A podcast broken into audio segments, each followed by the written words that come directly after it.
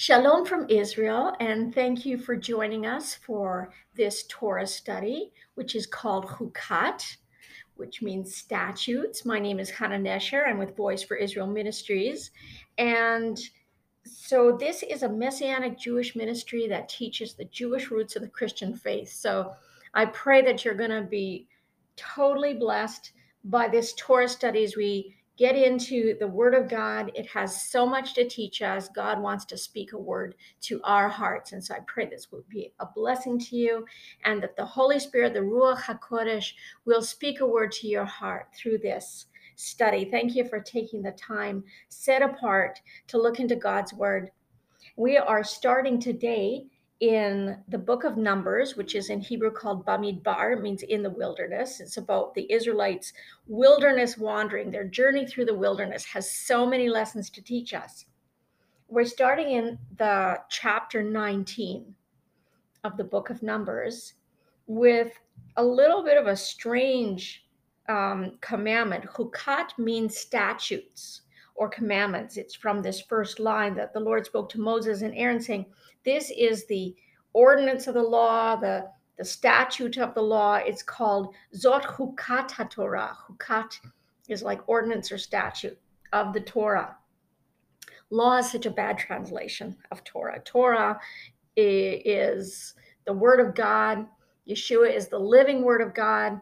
It is um, God's instructions to us for a successful life. It's not just like um, law. law has such a negative connotation, like wear your seatbelt or else you're going to get a fine. But the Torah is so beautiful and it has so much. It's God speaking to us, it's very supernatural. And so the this what God is commanding the people is to do something a little bit strange that even the rabbis don't really understand. He's saying to bring a red heifer this is in Hebrew a para aduma, a red heifer or female cow without blemish, in which there is no defect, on which a yoke has never come. And so this cow or para aduma, this red heifer, is to be slaughtered by the Kohen, by the priest, and its blood sprinkled seven times in front of the tabernacle of meeting, and then it would be burned. And it would be, um, they would put in some elements, some other elements into the fire cedar wood, hyssop, and scarlet. Cast them into the middle of the fire, burning the heifer. And then the Kohen would have to wash his clothes afterwards and bathe in water and he would be considered unclean. Now, when the Torah talks about uncleanness, it's talking about defilement, spiritual defilement. It's not like he's dirty, but he's he's become spiritually defiled by by touching anybody who would touch anything dead would be spiritually defiled and then there needed to be a spiritual purification so a man who is pure it's called tahor. So there's tahor and tameh. Tahor is pure, tameh is defiled. And this is really a big thing biblically, is the Kohanim, the, the priests of the Lord, are supposed to teach people the difference between tameh and tahor, between what is um, defiled, what is and what is pure, what is holy and what is unholy, you know, what what makes us pure, what defiles us, and we're to teach people the difference, you know, what is between the clean and unclean. And God judged the Kohanim because they didn't do a very good job of that. And so it says that the man who is clean or pure, tahor, would gather up the ashes of the heifer and store them outside the camp to be kept for the congregation for the waters of purification. It is for purification from sin. So, this is kind of a, a mystery. How do ashes from a red heifer that is without blemish, without spot or blemish, how do the ashes of that red heifer cleanse or purify a person spiritually from sin? So the only way that this makes sense is if the only way that a lot of things in the Old Testament make sense is if we see it fulfilled in the new in the new covenant through Yeshua Hamashiach, the Messiah. So I want to go over to um, Hebrews, the book of Hebrews, chapter nine, verse thirteen. Just go over there and read that, and it makes reference to this red heifer. First of all, Yeshua was out was was perfect. He was without spot or blemish. He his he was um, crucified outside the camp, also. And I'll just start in verse 11. It says, The Messiah came as a Kohen Gadol. He's the, he was the high priest, the Kohen Gadol, as well as the prophet. He was the Kohen Gadol, the high priest of the good things to come, with the greater and more perfect tabernacle, not made with hands, that is not of this creation. And says in verse 12, not with the blood of bull, uh, goats and calves, but with his own blood, he entered the most holy place, the Kadosh HaKadoshim, once and for all, having obtained eternal redemption. So it was like only once a year the Kohen HaGadol, the high priest, could enter into this most holy place, the Kadosh HaKadoshim, to make atonement for the people of Israel. And this was on the Day of Atonement, Yom Kippur, Yom Kippurim. So it says that Yeshua entered not with the blood of goats and, and calves, but with his own blood. He entered into the Holy of Holies once and for all, having obtained for us eternal redemption. And in verse 13, it says, If the blood of bulls and goats and the ashes of a heifer there it is. The ashes of the heifer, sprinkling the unclean, sanctifies for the purifying of the flesh. How much more shall the blood of Yeshua, the blood of Messiah, who through the eternal Spirit offered himself without spot, he was out without spot or blemish. They found no fault in him, no sin in him. How much more will the blood of the Messiah, Yeshua, cleanse our conscience from dead works to serve the living God? I think this is so important. God promises that He is going to trade our ashes for beauty. He will give us beauty for ashes. And when there has been destruction in our life, when there's been the fires of destruction in our life, so that all we're left with is ashes, God says that He will bring beauty of that. And you know, the ashes can also be used as fertilizer. I had a friend in the village where I lived who we at that time had a fireplace because it would get um, really cold in the winter. The houses weren't heated. We were up high on a mountain and the wind would blow and the rain would come down. And so we'd light this wood burning fireplace, which was just beautiful. But we'd have a lot of ashes from it. And she said, Could I have your ashes? And I was like, Sure, you can have my ashes. Why? Because she would put it on her garden and then her garden would grow beautifully. It would be like a fertilizer. And so God can even use the ashes of our life from the fires of destruction to make it into something beautiful, to make something beautiful grow out of it. And oftentimes, when we have sinned, when we have made mistakes, we're walking around with a guilty conscience. And this weighs us down and it keeps us separated from God. We don't feel worthy of coming to Him. We feel separated from God. And it says that the blood of Yeshua will cleanse our conscience. And that is so important that we don't need to keep walking around with this guilty conscience. We can know we are redeemed, we are free, we are forgiven, and we can approach the throne of grace boldly with confidence because Yeshua has made a new and a living way through his sacrifice. Through the blood of Yeshua, we can approach the throne of grace boldly anytime we need help. And says, There is therefore now no condemnation for those who are in Messiah Yeshua. So I want us to think about that and about the ashes of the red heifer and how the blood of Yeshua cleanses us. not only from sin, but also from the remembrance of sin. According to the new covenant, God says, I will forgive your sins and remember them no more. So God doesn't even remember them anymore. So why should we? Of course, we're not to treat our sin flippantly. We're not to just, you know, we, we should try to make restitution if we can. But when we have done what we can, we need to accept God's forgiveness that He has you know, as we do at the time of the fall feast and we throw breadcrumbs or rocks or seashells or something into a body of water, just symbolizing that he says he has cast our sins in Micah chapter 7. He has cast our sins into the depths of the sea. So far has he taken our sins away from us as far as the east is from the west. So, part of the blessing of being in Yeshua is knowing that our sins are forgiven and we can walk free um, without the burden, the heavy weight of a guilty conscience. It says to throw off every weight, every heavy thing that weighs us down and keeps us from running our race freely because God has a race for us to run. And we're to finish our race with joy and we're to run freely.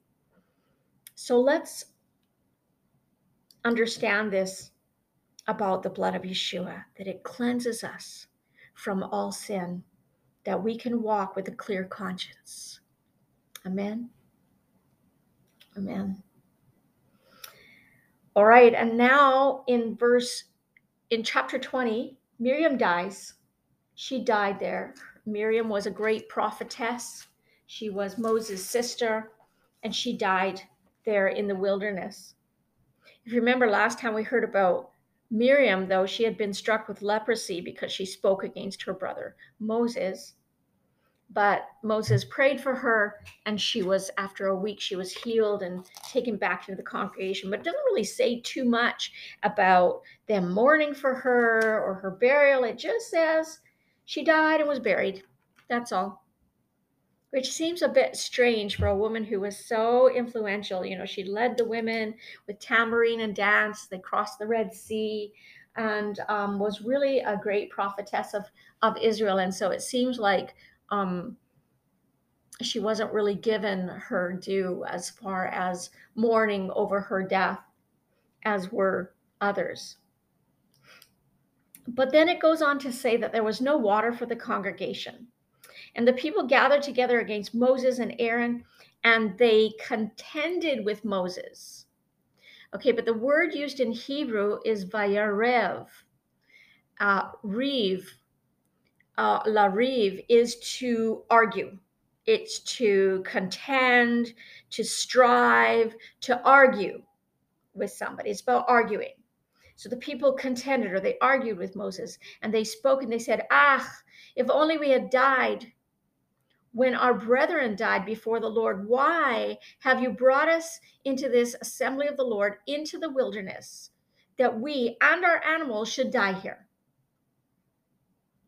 Uh, you know, they just completely, no matter what God did for them, they completely doubted God. They doubted his good intentions. They doubted his goodness. They doubted his power. They doubted his abilities to bring them through they were still really had a slave victim mentality and i think that this is our biggest challenge is not you know will god come through for us and what can god do? It's about changing our mentality. You know it says be ye transformed by the renewing of your mind and this is how we become transformed by knowing who we are in messiah knowing who god is and by you know it says that they they grieved God's heart. They made him actually furious. They limited the Holy One of Israel. And we need to know that God is completely unlimited and with God all things are possible. And our challenge is just to believe.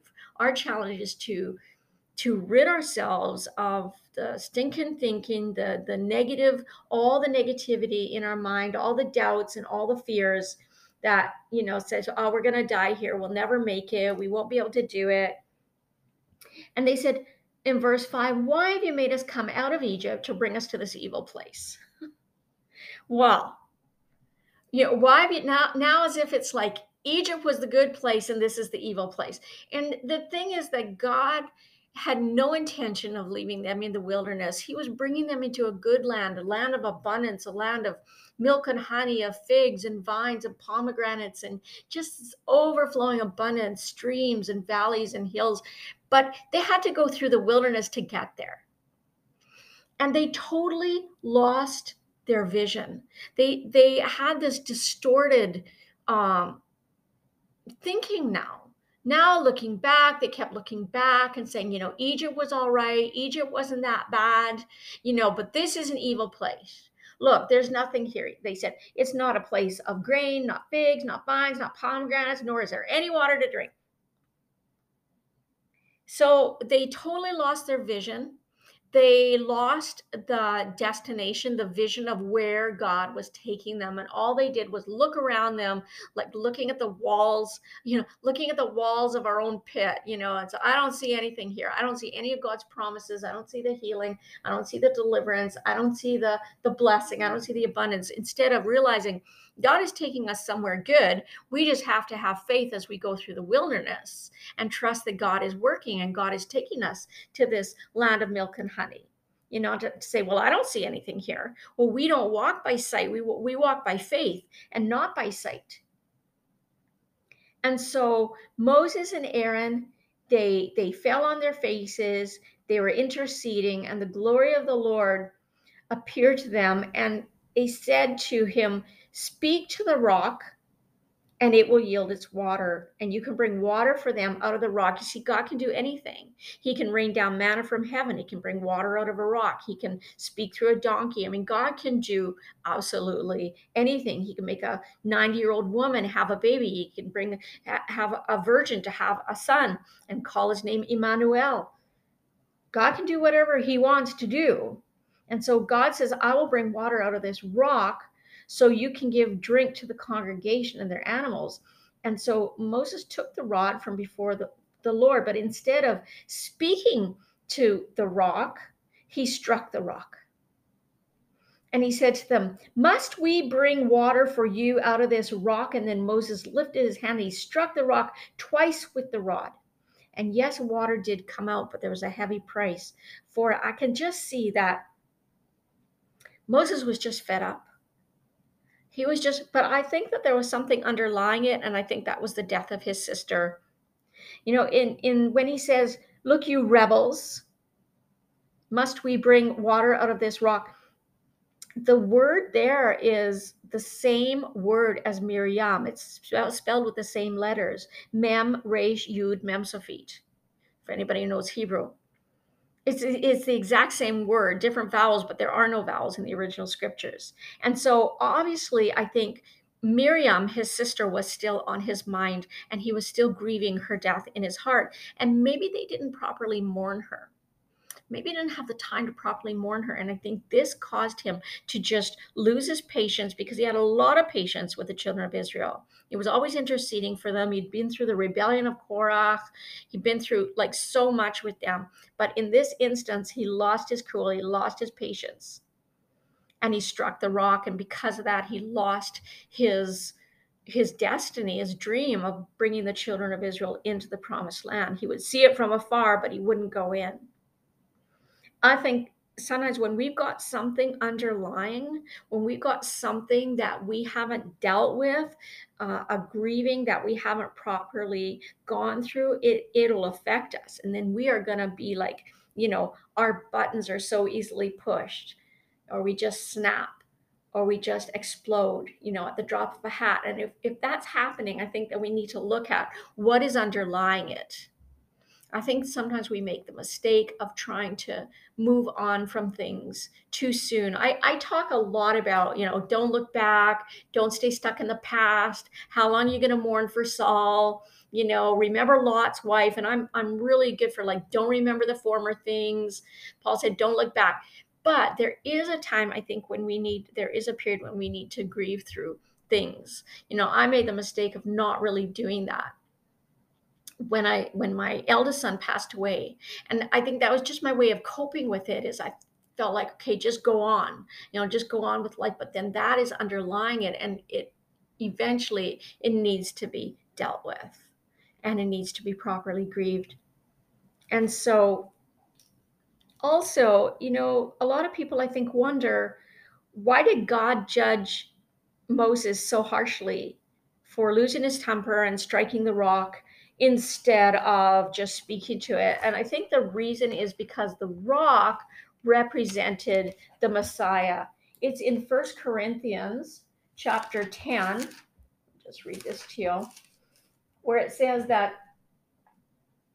um, all the people were under the cloud. They all went through the cloud and the and the Red Sea. They all ate the same spiritual food. They drank the same spiritual drink. They drank of that spiritual rock that followed them, and that rock was the Messiah. So that rock represented the Messiah. Also, God is referred to as the rock, Tzuri, rock of Israel, Tzur Israel. And it says that with most of the people, God was not well pleased with them, and their bodies were scattered all over the wilderness. And this should be our example. So we should not do the things that they did because these people never entered the promised land. It was God's will for them to enter the promised land, but they never did.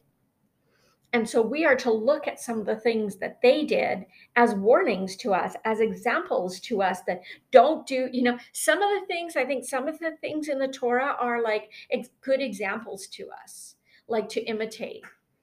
Other things are warnings, like don't do what they did, or you're going to end up as they ended up. And how did they end up? They ended up with their carcasses spread all over the wilderness, and God was not pleased with them because of their lack of faith and also because of this. They argued and they complained over everything. Instead of showing gratitude, instead of showing faith, all they did was argue and complain. Uh, the Lord spoke to Moses and Aaron, said, Because you did not believe me to hallow me in the eyes of the children of Israel, you shall not bring the assembly into the land which I have given them. That must have been a huge disappointment to Moses and Aaron.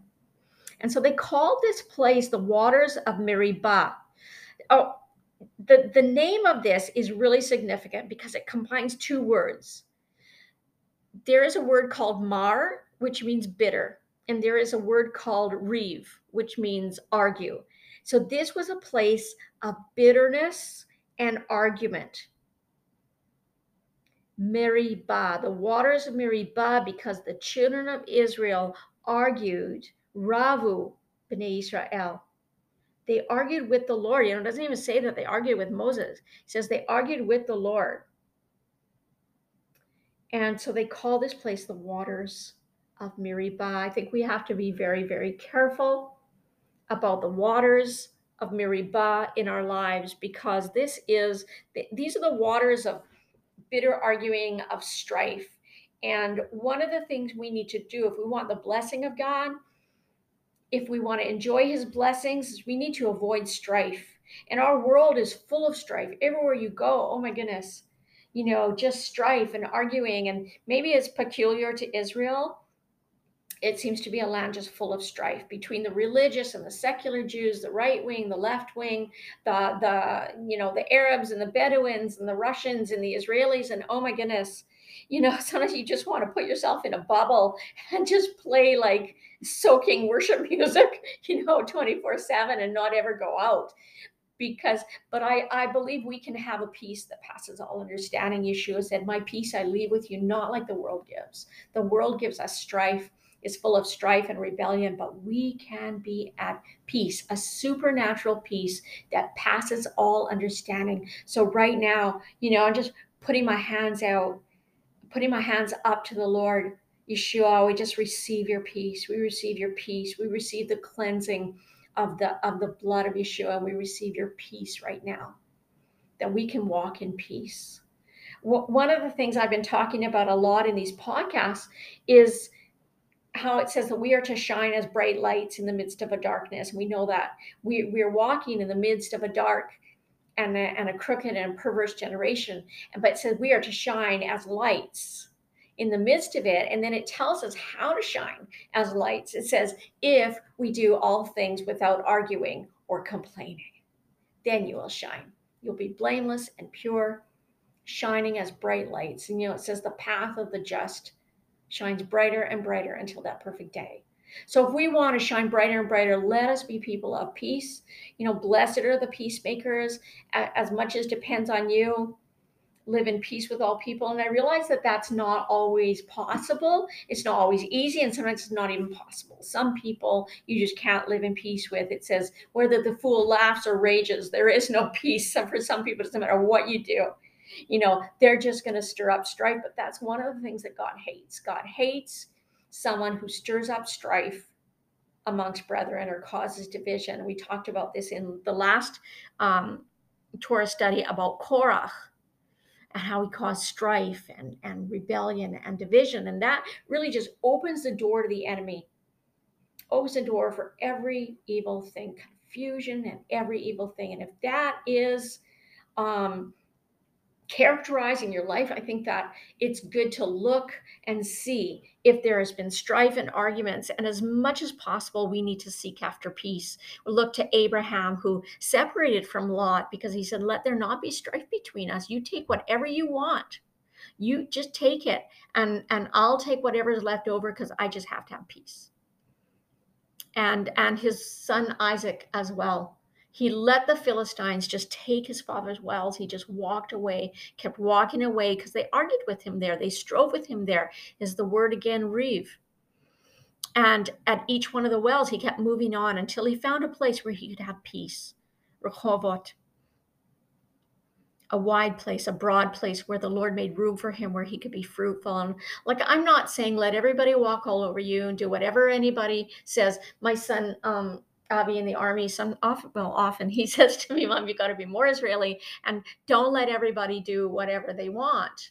You know, like when people cut in in line, don't don't let them say no because Israel is notorious for just trying to get ahead of you in line, whether that's in traffic or just standing in line at the grocery store. And you kind of have to really stand your ground and, you know, not so it doesn't mean being a friar. I call it be, here being a friar. That means just being a pushover and let people take advantage of you. But we do need to walk in peace. We need to walk in peace. The Holy Spirit is like a dove that is easily flies away. And so we need to establish shalom bayit, peace in our home, peace in our marriage, peace in our family. Do whatever we can, humble ourselves, apologize, keep our mouth shut, whatever it is, so that we can have peace. Because this arguing and striving, especially that comes out of a bitterness, um, is very, very destructive. But God also gives a remedy. So I want to talk that, talk about that now in part two. All right, so this is part two of Parashat Hukat. We are in Numbers chapter 21. And so what's happened is that uh, the people of Israel, you know, they're arguing at the water. They call it the waters of Meribah bitter arguing. We talked about that. And then they're trying to pass through the territory of Edom. In English, it's Edom. In Hebrew, it's Adom, which means red. And if you go back, you see that Esau, his nickname was Red because he was born red and hairy, and because of the red stew. And so he was called Adom, red. And he was the father of the Adomim. He was a father of the the red guys, the red, the red nation, the which is called the Edomites. So these are the descendants of Esau, and as you know, they were not very favorable to Jacob, and so they wanted to pass through their territory. And they said, No, you shall not pass through. And Edom, Adom, refused to give Israel passage through the territory. So Israel just turned away from them. But what this meant was that they had to go the long way around. Not the first time they're going the long way around, but they had to go the long way around. And so it says in chapter 21, verse 4 they journeyed from Mount Hor by the way of the Red Sea. That's Yam Suf, the sea. It's actually not the Red Sea, it's the Sea of Reeds. To go around the land of Adom. They had to go all the way around. And then it says something interesting. It says that the soul of the people, the soul is the, the nephesh, the soul of the people became very discouraged on the way. It was such a long journey that their soul became discouraged. But in Hebrew, the word is used is vatik katser. Katsar means short. So what it means is they became short. They became um, impatient. You know, one of the fruit of the spirit is long suffering. And in fact, Hebrew is such a cool language because it's got so many secrets hidden in it. The word for patience in Hebrew is savlanut. It has within it the word sevel, sin vet lamed, which means to suffer. So just having to be patient means that we're going to suffer. We suffer when we have to be patient, you know, and it says, let patience have its perfect work. And it's not always easy to be patient, is it? I mean, the other day I just, I just, I can't remember what was going on. I just totally lost my patience in the car. Somebody, and okay, I'm not even going to tell you the story, but you know, we all lose our patience at times, but patience is savlanut. It, it involves suffering, spoil to suffer. And long suffering is a fruit of the spirit, but here the people were short suffering. Their soul became short, means it became impatient along the way. And so the people spoke against God and against Moses again. And they said, Why have you brought us up out of Egypt just to die in the wilderness? Again, just completely doubting God, doubting his ability, doubting his intentions, doubting his goodness. You've brought us here to die. There's no food here and no water. I mean, didn't God just prove that he can bring water out of the rock? But again, they doubt God. And he's and then they say, Our soul loathes or despises or hates this worthless bread. Uh, what were they talking about? They were talking about manna, the manna that God sent from heaven. And in Hebrew, the word used for, okay, in English it says worthless bread, but in Hebrew the word is hitkalkel. So when you have something that goes bad, it goes rotten in the fridge, or something is bad, is past the past the expire, expiration date, it uses this word hitkalkel.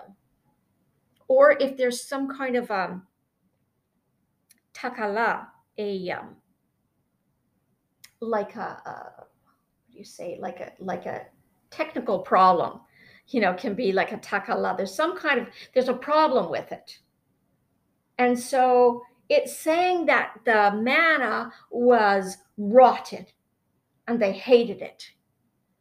Wow. And this was God's provision for them. I want to read in Psalm 78, verse 23. Uh, we talked about this already, where where the people of Israel said, "Can God provide bread? Can He provide meat?" And the Lord was furious because they did not believe in God, did not trust in his salvation. And that says, verse 23 Yet he had commanded the clouds above, he opened the doors of heaven, and he rained down manna on them to eat, giving them the bread of heaven. Men ate angels' food and sent them food to the full. They're, they're, they were actually eating angels' food. And yet they were complaining about it. They said, We hate this disgusting, rotten, food and it was angel's food. And so, how ungrateful, just complaining how much God must have been grieved over their complaining. I also, thinking how God must be grieved over our lack of gratitude and, and our complaining that we do over how he provides for us in our lives. And we still want something else. We want something different. We say i can't stand this or that. You know and yeshua said that he is the true bread.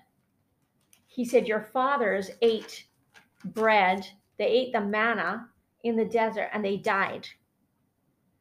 He said but he he said i am lechem chayim i am the true bread that comes down from heaven and whoever eats that bread will live forever. This is in uh, John 6 41. He said, I am the bread that came down from heaven. And they said, Isn't this Yeshua, whose father and mother we know? You know, the carpenter. But he says, Most assuredly, verse 47, I say to you, he who believes in me has everlasting life, eternal life. I am the bread of life. Your fathers ate the manna in the wilderness, and they are dead. This is the bread that comes down from heaven, that one may eat of it and not die. I am the living bread, lechem chayim, which came down from heaven. And if anyone eats of this bread, he will live forever. And the bread that I give is my flesh, which I shall give for the life of the world. Do you know Yeshua was born in Bethlehem, but in Hebrew it's Beit Lechem, which is the house of bread. I told you Hebrew is such a cool language. All right, so we're going to go back to what happened. The people are complaining, they're kvetching, they're ungrateful, they they despise um, the manna that God sent for them. And it says, So the Lord sent fiery serpents among the people. They bit the people, and many of the people died. So this is what happens when we complain. When we are ungrateful when we are refuse to be content paul says i have learned to be content in every situation. But when we refuse to be content and we argue and we complain about everything um, this opens the door to the enemy. The fiery serpents represent um, that serpent in the garden hasatan the enemy the destroyer the the enemy of our souls the one who hates us and wants to steal kill and destroy. And when we complain we actually um, in a spiritual sense, we are opening the door to the enemy. So if the enemy is getting access to our life, we have to look at whether or not we have been ungrateful and whether we have been complaining about what God has given us and not been grateful. But God had a remedy for this. He said to Moses, because Moses prayed for the people. And so God said, it shall be that everyone who is bitten, when he looks at it, that is a fiery serpent that was set on a pole. Whoever looks at it shall live. And so Moses made a bronze serpent and he put it on the pole. And it was, if the serpent had bitten anyone, when he looked at the bronze serpent, he lived. Now, this also, this is this is like the red cow. This doesn't make any sense. How how does somebody looking up at the serpent that bit them, how does that make them healed and whole? Well, the only way of understanding this again is by seeing this through Yeshua in the context of what he has done for us. So I want to just turn to John. So we all know that most famous scripture in the whole New Testament for God so loved the world that he sent his only son, that whoever believes in him shall not perish but have everlasting life. But do we realize that the verse just before that is talking about the bronze serpent on the pole? This is called in Hebrew the Nehushtan. And it says in verse 14, John 3 14, and just as Moses lifted up the serpent in the wilderness, even so the Son of Man must be lifted up that whoever believes in him shall not perish but have eternal life. So, so this Moses lifting up this bronze serpent on a pole was really a foreshadow of Yeshua being lifted up on the pole, that whoever looks up at him will be healed of the sin in our life and we will find eternal life. We will live forever. Yeshua said this about himself. John 12. He says, John 12, 32, and I, if I am lifted up from the earth, will draw all peoples to myself. And this he said, signifying by what death he would die. So Yeshua knew that he was going to be crucified and lifted up on the pole. And by this, just like Moses lifting up, he knew he, he was so steeped in the Torah and he knew the significance of Moses lifting up the bronze serpent, the Nehushtan lifting it up on the pole that whoever looked up at him would be saved. would be healed. So this is really amazing. And you just think, well, why why the snake on the why the serpent on the pole? It's like fighting fire with fire. I was just listening to a story about um, a farmer in South Africa, preacher, Angus Buchan, was talking about how they had to build this firewall against the fire that was coming. And it was actually, they, they were fighting fire with fire. And I think this is what they were doing here with the bronze serpent lifted up on the pole. And so I want to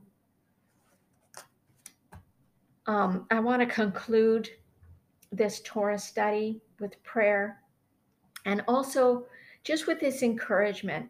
So what, what do we do if we we can't complain and argue? We shouldn't complain and argue because that opens the door to the enemy. So, what do we do instead? Well, the key is shown here. The people were wandering in the wilderness, they needed water. And it says in verse 16, they went to Be'er. Be'er means a well. This is the well where the Lord said to Moses, Gather the people together and I will give them water. How did the water come up in the desert?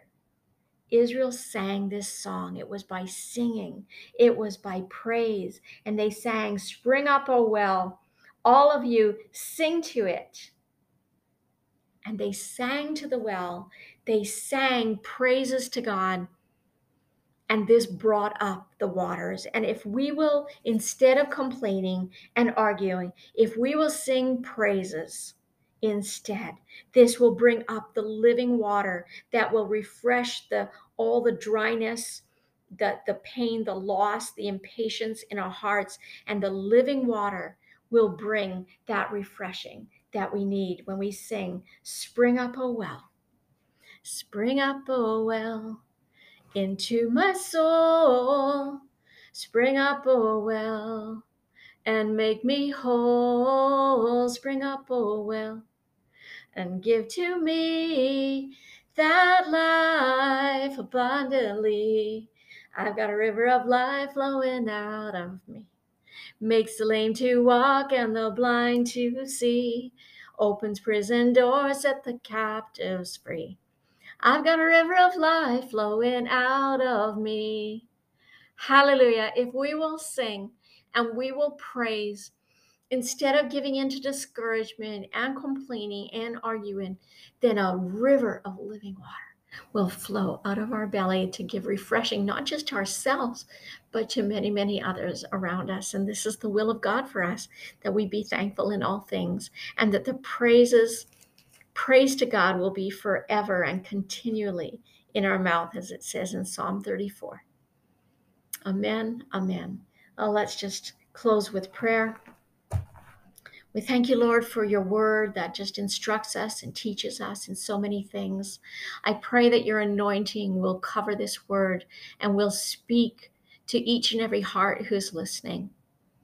I thank you that you teach us what we need to know, and your Holy Spirit, your Ruach HaKodesh, brings to our remembrance everything that we need to think about. I pray, God, that our, our thoughts will become on whatever is pure and lovely and and holy and praiseworthy of good report, God, that we will stop thinking of all the negatives and that we will begin to count our blessings and think about how good you are and how much you have blessed us. Lord, I thank you that you're perfecting everything that concerns us, anything that needs to be changed in our lives. You are working behind the scenes to change that. So we thank you that we can trust in you. We can put our faith in you. We thank you that Yeshua has has finished the work on the cross, that we can walk free and redeemed and forgiven and run our race with joy. In Yeshua's name, oh God, help us to be thankful, help us to be joyful, help us to be peaceful and shine as bright lights in the midst of a dark and perverse generation in which we live, Lord God. Use us, use us for your glory. Don't pass us by. But I pray that for each one of us, that you will give all use all the gifts and the talents that you've given us to be bright and shining lights that will shine brighter and brighter until that perfect day. We look to your coming, Lord. We look up to you, Yeshua, as you are raised up that whatever needs to be healed in us will be healed. anything that has been um, bitten by the fiery serpent, anywhere we have received the venom of the serpent that has caused bitterness in our hearts, that has caused us perhaps to be argumentative or, or bitter or contentious. God, would you heal us? We look to you. We look up to you, the author and the finisher of our faith. I pray, God, that you will be well pleased with us as we keep our eyes set on you, as we keep the vision of where you are taking us into a land of abundance, the land of milk and honey. We thank you, God, for giving us grace to walk by faith and not by sight as we go through this wilderness. Thank you for your goodness, your love, and your mercy. In Yeshua's name, amen. Amen, amen. Thank you for listening. May the Lord bless you and keep you and make his face shine upon you and be gracious to you. May the Lord lift up his countenance upon you and give you peace. Yevarechecha Adonai v'yishmerecha. Alecha v'yichunecha. Yisa Adonai panav alecha v'yasem lecha shalom. Thank you um, for sharing this podcast with others following this podcast. You can go also to our website, voiceforisrael.net, to get all of these Torah studies. You can sign up so they come into your inbox every week and uh, share them with others. Thank you so much. Shalom from Israel.